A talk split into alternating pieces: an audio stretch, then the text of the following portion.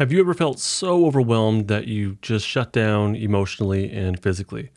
Perhaps you've experienced a sudden loss of energy, a chronic feeling of numbness, or disconnection from the world around you. These are all common symptoms of what's known as a dorsal vagal shutdown. It's a physiological reaction to stress that can leave us feeling helpless and unable to cope. I'm kind of guessing that's what brings you here to this episode. You probably think something's wrong with you or that things won't improve. You might be feeling hopeless, you might be feeling helpless. But what exactly is a dorsal vagal shutdown and how can we recognize it and manage it? In this episode, I'm going to dive deeply into the topic of dorsal vagal shutdowns and provide you with some concrete next steps so you can live a life with a bit more connection and a bit more hope. My name is Justin Sunseri. I am a therapist, coach, and the creator of the Polyvagal Trauma Relief System. Welcome to Stuck Not Broken, where I teach you how to finally get relief from trauma using clear language and practical techniques. This podcast is not therapy, nor is it intended to be a replacement for therapy. This is a new blog over on justinlmft.com called Understanding Dorsal Vagal Shutdown from Collapse to Trauma. So, dorsal vagal shutdown is a potential physiological response to stress that occurs when our autonomic nervous system is activated but overwhelmed. It's something that happens when our body cannot run away, it cannot fight back, and so it collapses. It's like a limp collapse. A shutdown is a limp collapse versus a freeze, which is more of a tense stiffening.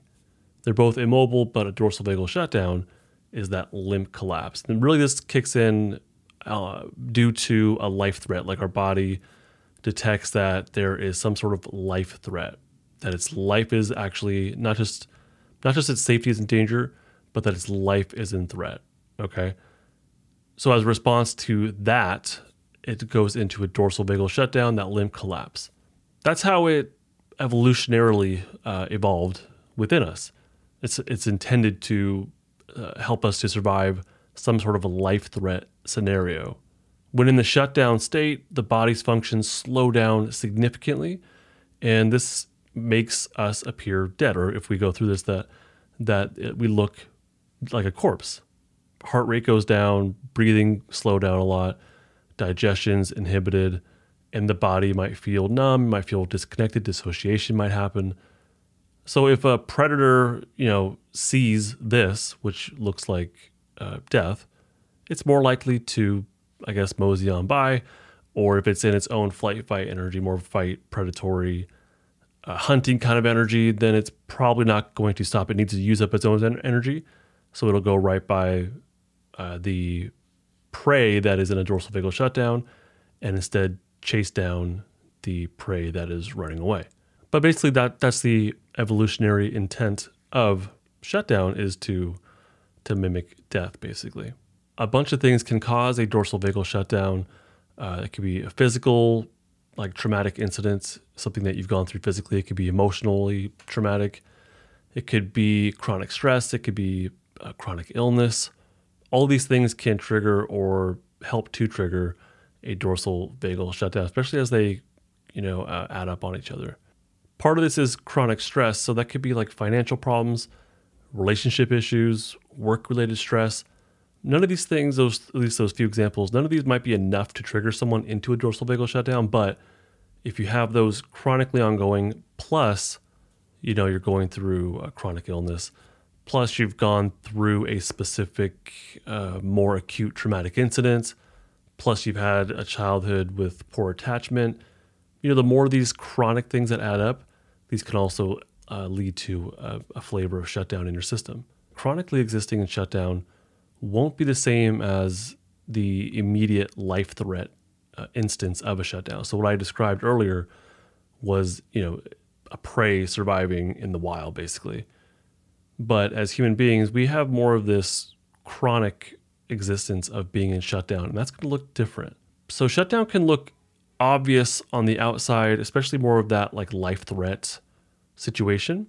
You'll see someone, you know, collapse and go limp. Like if you watch uh, videos of people on, on roller coasters, like on YouTube, you could find videos of people passing out on roller coasters. That's that, that's a dorsal vagal shutdown. They they cannot run away, they can't fight, and their body collapses while they're on a roller coaster. But for someone who's in that ongoing stress, like that chronic stress, it might be more difficult to detect that they are in a prominent uh, or, dom- or dominant dorsal vagal shutdown. What they might be going through could include numbness or even dissociation. They might be feeling disconnected from reality or from other people. They might have low energy, fatigue. My therapy clients often describe something really similar uh, regarding their experience of being in shutdown or, or of depression, basically.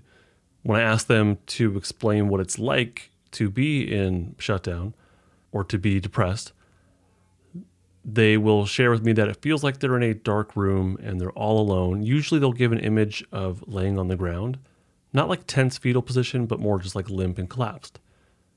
But they always say they're alone. They always say it's a dark room. Sometimes they say it's a room, but there's no walls.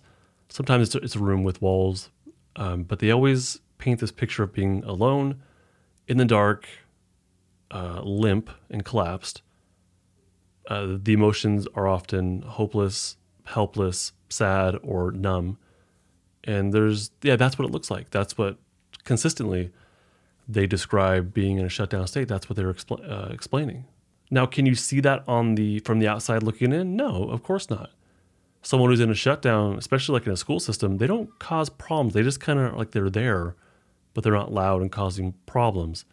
Their motivation might be super low, but they're not the loud kid in class causing problems. You know, they're not the person at Starbucks throwing a fit because their uh, their coffee was wrong. So the person in shutdown pretty much they go along and they don't want to make they don't want attention. They want to be hidden. They want to be a um, not that they want to, but biologically they have this sort of impulse to hide in, in a sense. So that permeates throughout their day to day life.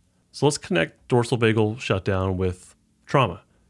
Trauma is basically not not the thing that you go through, but the impact of the thing that you go through, or the impact of the things you didn't go through. So the thing that you went through could be, uh, let's say, some sort of attack or assault or uh, accident. So there's something you went through that may have left you in a traumatized state, but it's not the thing you went through; it's the impact of the thing you went through. Likewise, trauma could also be the things that you didn't go through and how those impacted you. So you're supposed to get healthy, safe attachment with caregivers growing up. If you didn't get that, that could leave you in a traumatized state. So, trauma is the impact, not the event or the lack of events, although obviously some events or some lack of events are going to be more potentially traumatic than others. But the point is, it's the impact. And the impact is being stuck in a defensive state your polyvagal state will be uh, flight, fight, shut down, or maybe freeze. But basically, you're stuck in a defensive state. For our purposes, we're talking about shutdown, the dorsal vagal shutdown. No matter what the path of trauma is, whether it's, uh, you know, maybe you didn't get what you needed to growing up, or you went through a thing that left you in a traumatized state, what these have in common is difficulty or inability to access the safety state. So trauma is being stuck in a defensive state and having a really difficult time accessing or maintaining access to the safety state. So how does this relate to uh, shutdown? When we look at the path of trauma that has to do with not getting your needs met growing up, like you know, typically childhood kind of stuff, that path of trauma really relates to the uh, the impulse to attachment to, to attach to others, like it's not being fulfilled. Children are born they to attach to their parents. They have to. It's their they're biologically predisposed to. They must attach to safe others. But when that impulse can't be fulfilled, then the safety state can't get developed. And so oftentimes that can leave them in more of a shutdown state, especially if they don't have any sort of attachment. That's probably going to leave them in more of a shutdown state. In the other path of trauma, which is going through a thing that leaves you in a traumatized state, that could result in uh, freeze. And freeze is a combination of shutdown, so uh, immobility, plus flight, fight, sympathetic. Freeze is being mo- like you're prepared for mobility, the body's ready to run away or fight, but it cannot either through force or through perception. But either way, that flight fight energy is locked or frozen into the system. What's locking it into the system is the immobility of shutdown. So the freeze path of trauma directly involves shutdown through immobility, the dorsal vagal shutdown.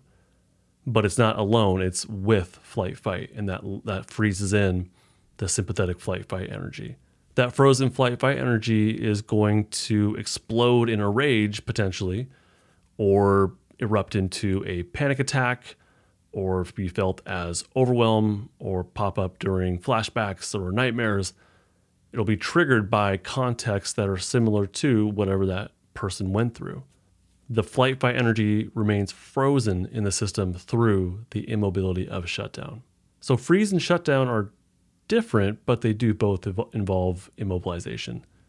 So, it's totally, I think it's very much possible to come out of a chronic dorsal vagal shutdown.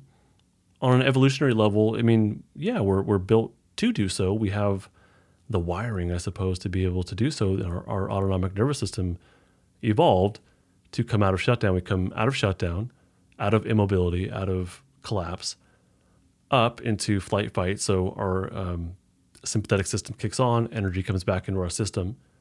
So out of collapse into sympathetic, and then if we can successfully run away or use aggression, then we can get to safety and access our safety state again. So, on an evolutionary level, yeah, it's totally possible to come out of shutdown. I think wild animals do just fine with that. Human beings were, were something different. And there's a whole bunch of reasons that human beings stay stuck, like, you know, things that we do to ourselves and things that we do to each other, but that's a whole other conversation.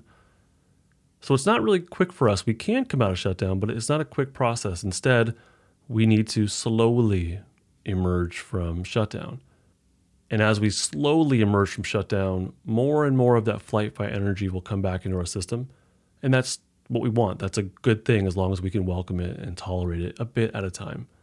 And this can be really overwhelming for people, and that really kind of stops the process of self regulation and trauma recovery, which is sad, obviously.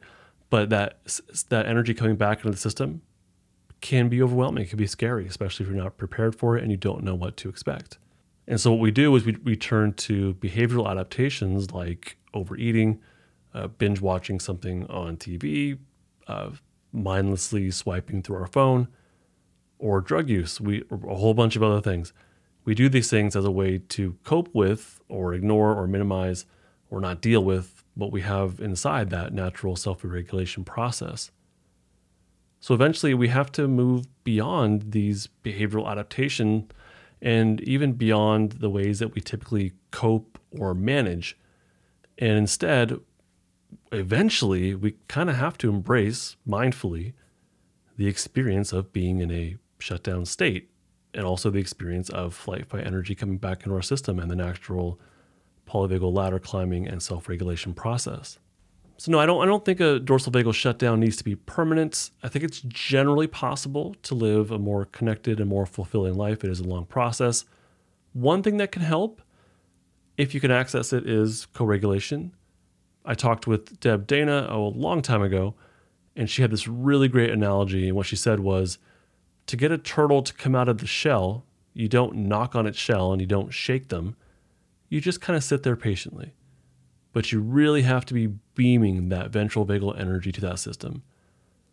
What she's saying here is that coming out of shutdown can't be forced. You can't, you know, yell at somebody enough and they'll come out of shutdown. You can't shake them to get them out of shutdown. First, they have to detect that it's safe, that it's okay to come out of shutdown. They have to know it's safe.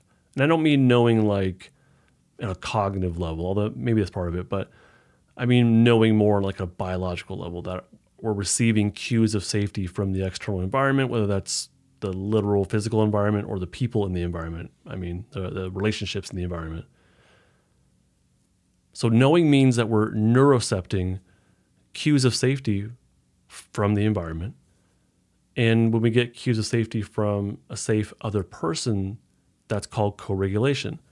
So, when Deb Dana says that we need to beam safety cues, that's what she's referring to. So, if somebody in shutdown can connect with safe others that provide them a sense of safety, that that could be helpful. But yeah, I know this could be difficult, especially maybe for someone in shutdown because they tend to want to be alone or tend to be alone and to not be around others. Connection is quite a challenge for them. So that might not be the starting point. It can absolutely be helpful, but that might not be where you start. So the, the starting point might be with your external environment. And that's kind of where I recommend people start in my building safety anchors course. That is like the second lesson, or the first um, action point really is to begin to manipulate your environment. Basically, it is possible to increase the amount of safety cues coming from your external environment.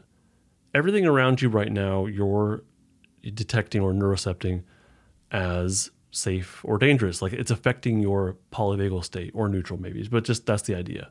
Everything around you is affecting your polyvagal state. There are pieces of your environment like the lighting, the sound, smells, the proximity of your environment. All these things are affecting you and affecting your potential to to, to safety and your potential to come out of shutdown or whatever defensive state and to climb your polyvagal ladder.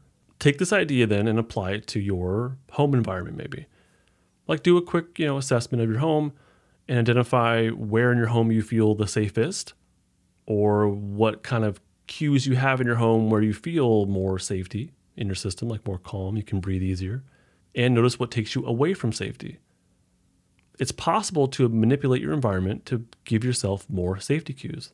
And then, if you can do that, what I would invite you to do is to mindfully experience those safety cues. What you've set up are passive safety cues. And that's those are things you don't exactly have to consciously, mindfully notice. They simply provide you a steady stream of safety. And that could be like, you know, music you're listening to or being in silence. It could be the lighting, you know, whatever. So set yourself up with passive safety cues. And then the next step would be to mindfully experience them. So to take it, to be a little bit more active about those safety cues. So if you set yourself up with like dim lighting in your room and you feel more safety in that, don't just set it up and then swipe on your, on your phone, right? Don't just set it up and then like go on TikTok well, I, I recommend don't go on TikTok at all, but you, you get the idea. Instead, what I want you to do is to set up that, you know, in that lighting or that scent or that music, whatever it is, set it up and then sit in or be immobile, lay down, it doesn't matter, but be immobile, be in your shutdown immobility with curiosity and experience the safety from the environment if you can first off set up the environment to be to provide you with more safety, then you might be able to experience that safety more mindfully. If you can do that, then you might be able to actually allow some of your dorsal vagal shutdown activation. And I know it sounds scary, but basically, in shutdown, your body has an impulse to immobilize. So allow yourself to immobilize without judgment allow yourself to be immobile while being curious about what it's like to be immobile in your safety environment. When we're in shutdown, usually environment is overstimulating or overwhelming. So this is your opportunity to take control and manipulate your environment to provide yourself with less stimulation if that feels right for you. But you'll have to ask yourself how you feel. And if you tweak things, how does that how does that feel? So if you can do this, if you can allow mindful experiencing of your shutdown state in the safety environment, then your natural capacity for self regulation might start to emerge. Okay, so as you come out of shutdown, your flight fight energy might start to fill up your system. And ideally, we want that to be little by little by little. But yeah, if you're experiencing significant or debilitating symptoms of dorsal vagal shutdown, yeah, seek professional help. Um, working with someone who's polyvagal informed, especially in my opinion, can be extremely helpful. To wrap it up, I do believe there is a lot of hope in coming out of shutdown. That's been my um, dominant or my home away from home has been shutdown. I've spent a lot of time in shutdown in my life. So I know that coming out of it is possible but yeah, it's kind of it's a low slow process. You do it little by little. You invite your sympathetic flight fight energy little by little, feel it little by little, without judgment, with curiosity, and from your safety state. I know this might sound overwhelming, and you're like, you get the idea, but maybe you're like, cool, Justin, but how? and I gave you some first steps, but there's a there's a lot more to this. And that's why I created something for you. It's called Stuck Not Broken Total Access Membership. And that gives you access to all of my trauma recovery courses and my private community for one subscription. So you can take Polyvagal 101, Building Safety Anchors, and Unstucking Defensive States. You can take all my courses at your own pace and connect with my community. You can meet with me twice a month during our Q&A meetups. You can chit-chat with me in the forum, ask questions whenever you need to. There's daily growth hub challenges. I post a quick video once a week with more insight. There's a lot going on in the community, and I really hope you'll give it a shot. All the courses and the private supportive community, they're, they're amazing people in there. If you're interested in that, go to justinlmft.com slash total access, justinlmft.com slash total access. I'll have a link for you in the description. But I also do have a nifty gifty for you. It's a freebie, and this one is my three-day polyvagal states challenge. If you sign up for my email list, you'll get three emails over the next three days. And in each email, I'll give you a brief lesson and then instructions on how to notice your polyvagal states in very easy, practical ways to get so you can really have more familiarity with what it's like to be you or what these polyvagal states feel like within you. I'll have a link for that in the description as well. If you can't tap it, I'll tell you it. It is uh, justinlmft.com slash three day polyvagal. That's the numeral three. justinlmft.com slash three day polyvagal. Thank you so much for listening, fellow Stucknut. I do hope that this episode has been a super helpful resource for you in learning about the polyvagal theory, applying it to your trauma relief, and hopefully making some steps toward coming out of your stuck shutdown state. Bye. This podcast is not therapy, not intended to be therapy or be a replacement for therapy. Nothing in this creates or indicates a therapeutic relationship. Please consult with your therapist or seek for one in your area if you are experiencing mental health symptoms. Nothing in this podcast should be construed to be specific life advice, it is for educational and entertainment purposes only. More resources are available in the description of this episode and in the footer of justinlmft.com.